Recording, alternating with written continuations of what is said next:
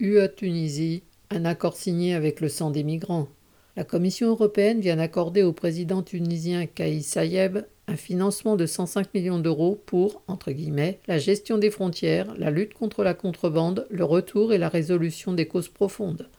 Cela représente un doublement des moyens accordés à l'État tunisien pour jouer les gendarmes contre les migrants qui tentent de rejoindre l'Europe. Quelques jours avant la signature, la police tunisienne abandonnait dans le désert des dizaines de migrants originaires d'Afrique subsaharienne, dont certains ont été retrouvés morts. Cela n'a pas freiné Ursula von der Leyen, la présidente de la Commission européenne, venue signer l'accord avec la Tunisie, accompagnée de Mélanie, première ministre italienne, et de son homologue hollandais, Rutte.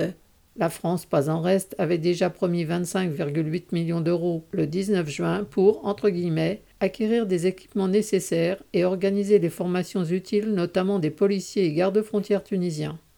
L'UE sous-traite la chasse aux migrants à des pays extérieurs comme elle l'a fait depuis 2016 avec la Libye.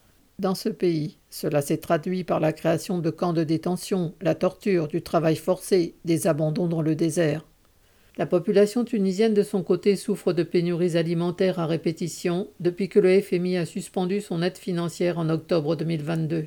Les produits de base dont les prix sont subventionnés par l'État sont très fréquemment absents des étals. Pour reprendre ces versements, en retard de plusieurs milliards, le FMI demande notamment la suppression de ces prix subventionnés.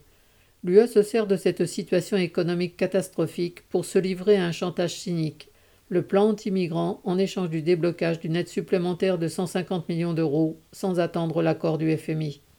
Migrants morts dans le désert ou dans la Méditerranée, population tunisienne à qui on impose des privations, tous sont victimes de la même dictature, celle des dirigeants des grandes puissances impérialistes et de leurs complices locaux.